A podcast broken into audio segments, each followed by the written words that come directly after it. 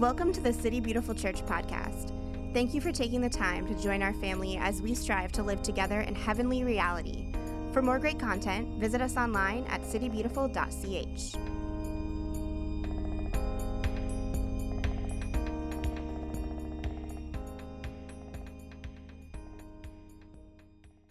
We are in the middle of this series called uh, Crux, which is basically these sort of like vital foundations of the faith that we are going to kind of review each week, week by week. Um, it also has a secondary definition of a cross, so you kind of see what we did there with the cross. You see that? It's kind of cool, right? Um, by the way, I looked up Cole NeSmith on how many of me. You guys ever gone to that site? You can look at how many of me and see how many people with your name. And according to how many of me, you guys ready? There's only one Cole NeSmith in the United States. So hopefully it's not like a prophetic website. It's just like wrong. That's what we're hoping. It's just wrong. So glad to have both Cole NeSmiths with us here tonight. Um, yeah, yeah, it has nothing to do with my message, but I thought I would look that up. Um, so last week, Ryan spent time reviewing the human condition. I'm going to touch on that tonight, but just kind of like what's true of humanity, what happened in the garden with Adam and Eve, and what did that, what did that, what did that have the ramifications, the implications for us today. Um, he looked at Romans 5 18, 18 through 21, which actually kind of reviewed Adam. So, what happened with Adam in the garden in, in, in, in of Eden with Adam and Eve? Um, and he kind of ushered death and this idea of wanting to do our things our own way into the world. Um, and then uh, that passage in Romans, also in Romans 5, also talks about in Christ. So in Jesus, the contrast to that is that he brings life and he actually restores those things. And so uh, Ryan's focus last week was on that former part. Uh, he got to bring the bad news. Uh, this week, I get to bring the good news. And so we're going to focus on that part. Uh, if anybody has a question about whether or not the human condition is apart from God, so this is us apart from Jesus and the work that he's done, if any of you have a question about whether or not it's true that we are innately uh, want to do things our own way, not God's way, then my suggestion to you is just have children. Because that will answer the question with all finality for you. As a matter of fact, my oldest daughter, who's now 19 and she's doing wonderfully, when she was little, I can remember her actually, we would say, hey, honey, do this. And we'd kind of like demonstrate for her how to do it. And most of the time she would look at us and she would go, I just want to do it myself. And she would squeeze her fists like that because she wanted to do it her own way. And I think if we're honest, looking back at Ryan's message and things he talked about, that's true of all of us. There's some part of our life, maybe different for all of us, that we just want to do it our own way. We don't want to do it God's way, we want to have it our way. And so last week, Ryan shared this problem with us when he said, We were created to find life in intimacy with God, but we chose to try to manage good and evil on our own terms. That's sort of the crux of the problem is that God made us to have intimacy with Him and have life in Him, be intimate with Him, but we made a choice to try to do it on our own terms and figure out our own way to do it. But this week, um, we're going to look at the really good news, and that is that God is relentlessly committed to restoring that life and intimacy to our relationship with Him. That He's not some person who just did creation and hurled things into being and just hopes for the best, but rather He's actually pursuing you now and he's after you and he's really committed. Um, have you guys ever heard of the story of the, the chicken and the pig who wanted to make breakfast for the farmer? Have you guys heard this story? No? A hen? It, it's a hen, not a chicken. I'm not a farmer, so I may have the terminology wrong. Aren't they the same thing? Okay, you teach munchkins, so it's a hen. So a hen, a pig, they're getting together and they want to do something nice for their farmer because he's a really good farmer, okay? And so they are talking to each other, and the hen says, We should make breakfast. Okay, this sounds good, right? You, breakfast, bring the farmer breakfast. And the hen says, We should have bacon and eggs.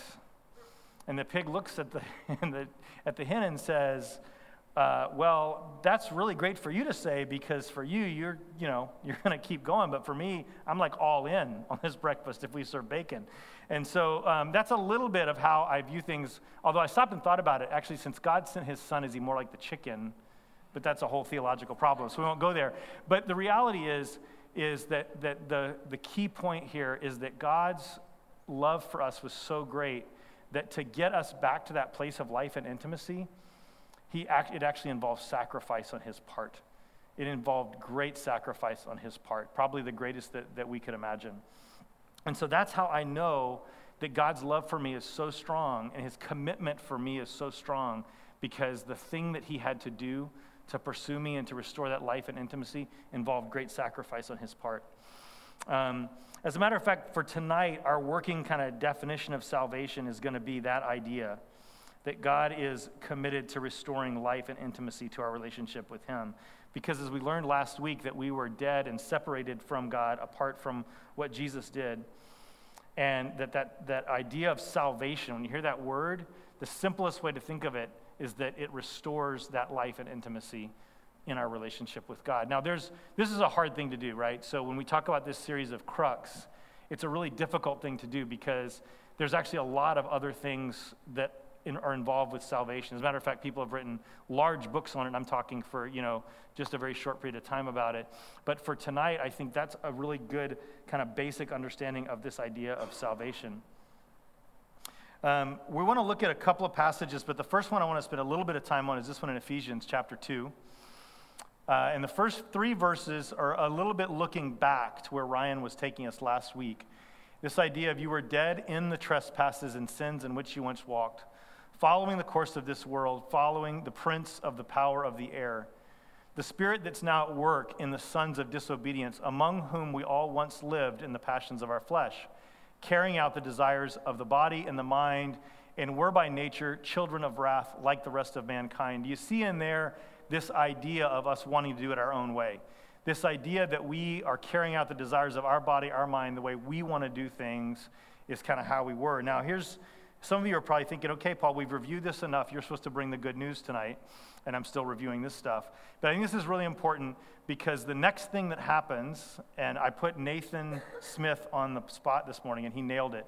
The next thing that happens is this really important thing because in the very next verse, we're going to look at uh, a conjunction that changes everything. And so, does anybody know what that kind of conjunction is called when it contrasts from one to the other? The name of it? Come on, Heather, you're a teacher. No, your kids are too little, probably, right? Yeah, so it's actually called a coordinating conjunction. Nathan Smith nailed it. We don't learn that a lot in school anymore, but a coordinating conjunction is something that's like I was this, but now I'm this. I was doing this, but now I'm doing this. So that idea of connecting two kind of somewhat disconnected phrases unless that word is there. And so what I'm going to tell you is that the good news from Ephesians chapter 2 is that we Paul shows us the greatest coordinating conjunction in all of history because in Ephesians 2, 4 and 5, he introduces the idea that while we were all of those things, but God being rich in mercy because of his great love with which he loved us, even when we were dead in our trespasses, made us alive together with Christ. By grace you have been saved.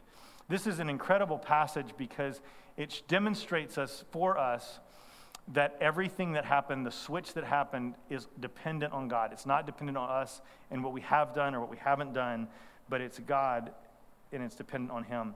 So what's God's motivation? Like why is he doing this? It's really clear in this passage is that God's movement to restore us to relationship with him is motivated by his great love for us. He's not doing it for any other reason the fact that he just loves you. His reason, his desire to have to restore you to life and to be intimate with you is the same reason he created us because he wants that relationship. And he loves you so much, and that's his motivation. The other thing to notice in this passage is the present tenseness of it. Um, we're going to keep seeing that over and over again. So I want to draw your attention to the idea of the present tenseness of this, of this fra- these phrases. Um, keeping moving in Ephesians 2 8 and 9, uh, we're going to look at this next phrase For by grace you've been saved through faith, not of your own doing, it's the gift of God, not as a result of works, so that no one may boast. We saw this idea in 2, 4, and 5 as well. By grace you have been saved. And grace is just this idea of unmerited favor. It's the idea that we got something that we didn't deserve. So, God, He's motivated by love. That's His motivation to restore us into this life and intimacy with Him. And then here we see that it's not something that we have to earn or do, but it's something that God actually does for us on our behalf. Now, I want to say one side note, a comment here this idea of works, because I think sometimes uh, the idea of good works and how this all fits into the picture can be a little bit confusing. And I think one of the simplest ways to understand how the idea of doing good in the world, how does it fit into this picture of the Christian life? Um, a very simple way to understand it is would you think it was strange if you saw a dolphin walking down the street? Yeah, I mean, that's really weird, right? Because where do you see a dolphin? You expect to see a dolphin when you're out in the ocean, when he's swimming around. And why is that? Because that's what dolphins do. Dolphins swim. I would tell you that God actually made us in his image. And by being made in his image, then we should just be known for people that are doing the kinds of things that God does out there. It's even why you see people who sometimes aren't super connected with God doing good things because they were made in his image too. And so, if we are people who are made in God's image, we've been restored to life and intimacy with God, then our lives should look like God. It should look like that kind of kindness and empathy and compassion pouring out for other people. Uh, but it has not connected at all to the idea that we're restored to relationship. That act and that work is done by God and what He did for us uh, in, in that. So, the second thing I want to point out in this whole context, the first one was, that was really important was this idea that that God restores us to relationship with Him and His motivation is His love for us. The second thing is it's not something, salvation is not something that happens only in the future. It's not just something that happens in the future. Salvation begins the moment that we take God at His word and believe. I want to tell you a little story about myself. So, when I was growing up, I grew up in, in a Southern Baptist church in Louisiana. Uh, and when I say I grew up there, I really did. My parents had me there like all the time. I think I have more memories in the church than I do at home. Um, and so I just sort of like grew up knowing God. Like it just was kind of a thing that was presented to me from the very beginning. There wasn't a time that I can remember where the idea of God, the knowledge of Him, wasn't something present in my life. And I remember when I was actually pretty little, I think I was like six years old, um, that I finally understood this idea that if I didn't accept what Jesus had done on the cross for me, if I didn't understand that Jesus' death on the cross and his resurrection was what was going to enable me to be restored to that relationship. And I had to like have some personal way to accept that, some way to like own that for myself, that I would be separated from God when I died. So when I was six, I was like, oh my goodness, when I die, I'm going to go to this place called hell and it's going to be horrible. And so I knew at that young age, I didn't want this idea of separation, but I only was connecting with the future part. That's all I knew at that time. But as I've grown older, there's been these moments in my life where God has shown me that salvation isn't just something that happens in the future. This knowledge, this, these passages, if you read them and you look at them, there's so much present tenseness to it. That salvation actually begins the moment we take God at His word and believe, and He wants the relationship and the intimacy now. He's not waiting for some future tense that's going to happen. He wants that to happen now. And uh, by the way, I think it's okay for us to admit that our understanding of God and our theology actually evolves over time. As we grow in intimacy with Him, we grow in our knowledge of Him, in our relationship with Him, that we're going to actually be growing and changing as a result of that. It's one of the reasons why I think it's really important for us to be okay with our belief systems being different than someone else's, because we're going to change and they're going to change, and we need to actually help each other through that process as a community and a body of believers. Um, so, we've talked about this idea of having broken relationship. We've talked about this idea of it being restored. The thing I don't have a lot of time to get to, but I'd love to just mention to you because it's really important, is that there's a whole bunch of other stuff that happens the moment that we are restored into that intimacy and life with God. There's passages that Paul writes about in his letters in the New Testament that talk about this idea of spiritual blessings and being right now recipients of spiritual blessing, blessings and being seated at the right hand of the Father. Even back in Psalm 103, which we're not going to turn to, he, he talks about all these things that happen when we're in relationship with God. We talk about phrases like being in Christ and being alive in Christ. We talk about experiencing this relationship with Christ. We even call it things like being in the light because our eyes are so opened compared to where we were before. And so these are all things that this, there's just this richness that I wish we had time to unpack that comes with this idea of being restored to life and intimacy with God. Throughout the Old Testament, um, God was actually foretelling of this event. This wasn't the things I'm telling you now, these are things that we look back toward. But the reality was, if you remember the, the, the sequence of this, Adam and Eve as Ryan talked to us about, they actually were the ones who initially said, We're going to do things our own way. We're going to set up good and evil on our own terms. And then from there, it wasn't until Jesus came, we're going to look at this, this what happened when Jesus came. It wasn't until that time that, that we actually understood the fulfillment of this promise that he wanted to restore his people to life and relationship. And so, what's happening in this period between when Genesis happens and when Jesus comes is we're seeing God's people, the Israelites, we're seeing his people interact with God and hear these promises being foretold and seeing foreshadowing of what's about to come. And I think one of the most beautiful places that we see this is in Isaiah chapter 49. There's this prophet, Isaiah. That's how I say it. Ryan says some weird way of Isaiah or something like that, but it's Isaiah. In Isaiah 49, um, God's telling us of this restoration. We're going to pick it up in verse 8. This is what the Lord says In the time of my favor, I will answer you. In the day of salvation, I will help you. I will keep you and will make you to be a covenant for the people to restore the land and to reassign its desolate inheritances, to say to the captives, Come out, and to those in the darkness, be free. Remember, I talked about us being referred to as people who are in the light. These were people at this time that were in the darkness. They're waiting to be called out and be told you're free. Uh, I want us to look at one thing, and I want to kind of commit this to memory for a moment. Is this these first couple of sentences where it's or phrases? In the time of my favor, I will answer you. In the day of salvation, I will help you. You have like a photographic memory, just like capture that little, those couple of phrases right there. It's really important. And so in this waiting period, I tried, as I was preparing this week, I was thinking about like, what is it like to be in that period where we know that our relationship with God has been broken, and yet we're hearing a promise of this kind of freedom and restoration that's coming, and yet we're waiting to see what the fulfillment of that promise is going to be. I think all of us have probably experienced something like that in our life in smaller ways. I can't imagine what it's like for hundreds of years, right, as God's people were waiting. Uh, and back in 2002, I was running a conference in Spain. I actually work in full time ministry.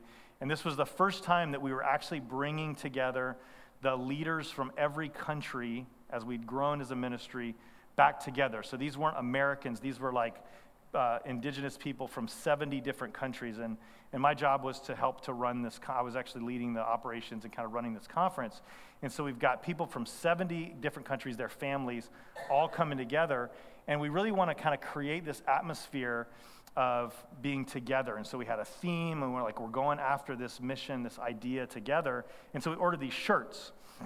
Now, I was really excited to get these shirts.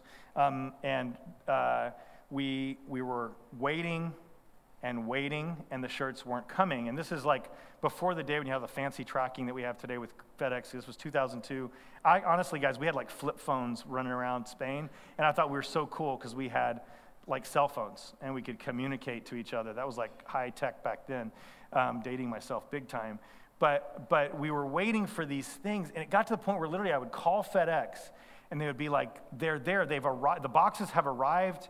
in your town, Playa de Aro, in, in the northern, north of Barcelona in Spain. They've arrived and they're going to be there today. And I can remember like sitting, like looking out the window, just like waiting. I'm so excited for these shirts. Like it, the shirts were just shirts, but like by the end, it became like this huge thing. Like we have to have these shirts, right? And so I'm waiting for these shirts. And at one point, the FedEx truck, I'm not kidding you, this really happened. It drove by and it like kind of slowed down and then it like sped up and i literally came out and like started sprinting after it because i was sure they had my shirts and i couldn't catch the truck. My shirts were probably on that truck by the way. Um, we never got them.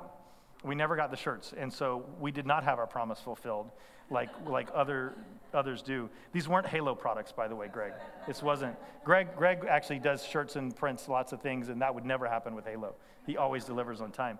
Um, but i wanted you to take a few, few uh, a couple of minutes here and I want you to actually get in touch with something in your own life where you've had that kind of waiting, that kind of anticipation, that you've longed for something, you've waited for something. Maybe it was when you were a child.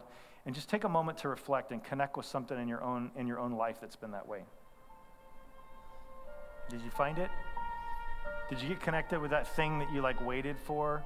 And did you have a moment where you remembered maybe what it was like when you got that thing, or maybe you haven't, maybe you're still waiting.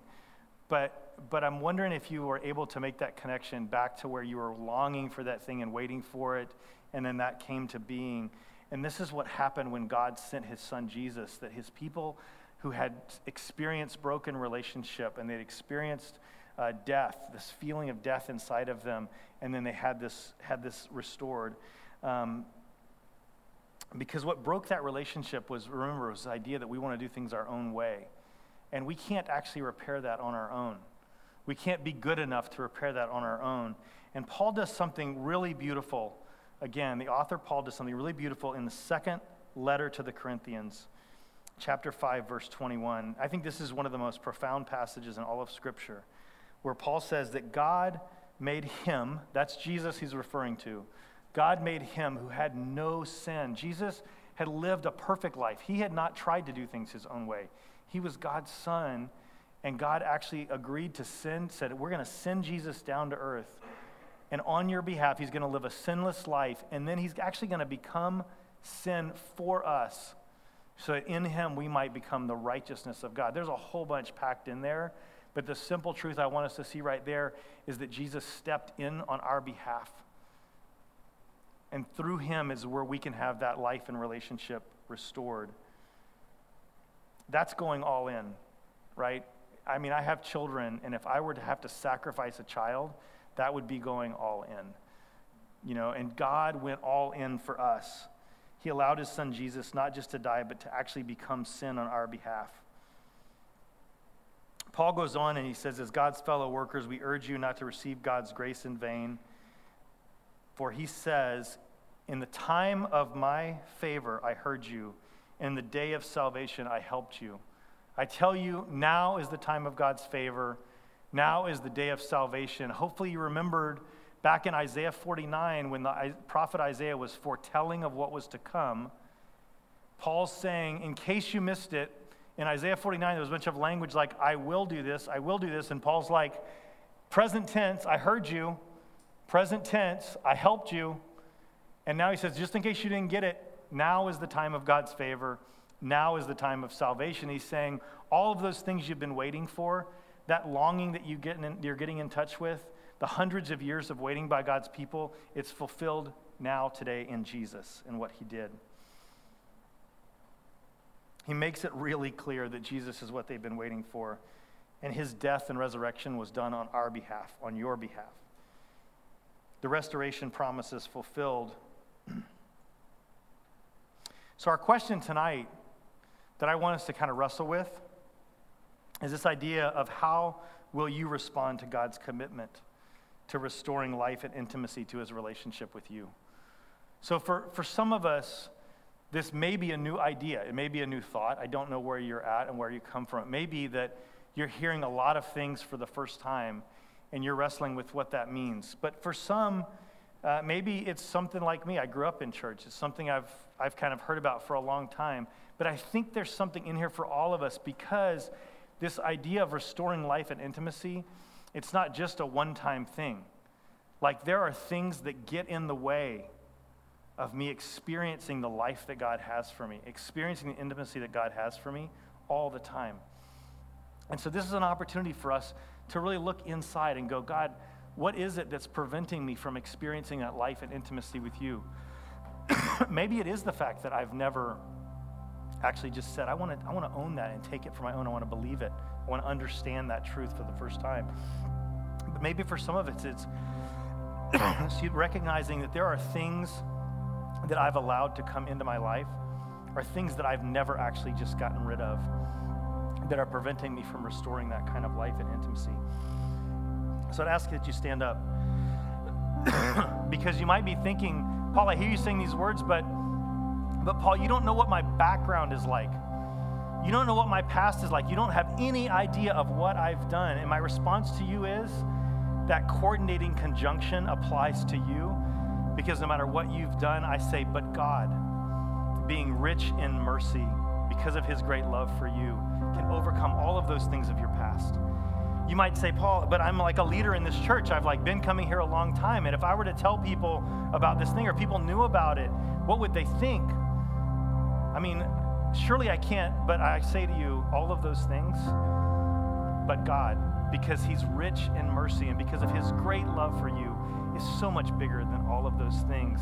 And anything that's getting in the way of you having life and intimacy with God to its fullest is worth getting rid of. It's worth getting rid of. So I'm going to invite us to a few moments of prayer tonight where you can you can just for everybody, everybody who's here, just take some moments and just go before the Lord and ask him say, "God, look inside my heart. Maybe it's something I'm aware of. It's like right there and accessible and I know what it is that's preventing me from experiencing that life and intimacy." Maybe it's something that you just need to spend time with asking Lord, Lord, what is it? What is it that's preventing me from getting there? And God can speak to you right here in this moment. So invite everybody to do that together together in the next few moments. And then for some of you might say, I want prayer. I want someone to pray with me to help me work through these things. And we'll have some people in the back as the worship begins that'll be willing to pray with you and kind of just wrestle with God over the things that you want because He's going to honor your desire. When you say, God, I want to experience more of your life and I want more intimacy with you, I promise you that's a prayer He will answer. He will answer it every time. So let's take some time together to do that.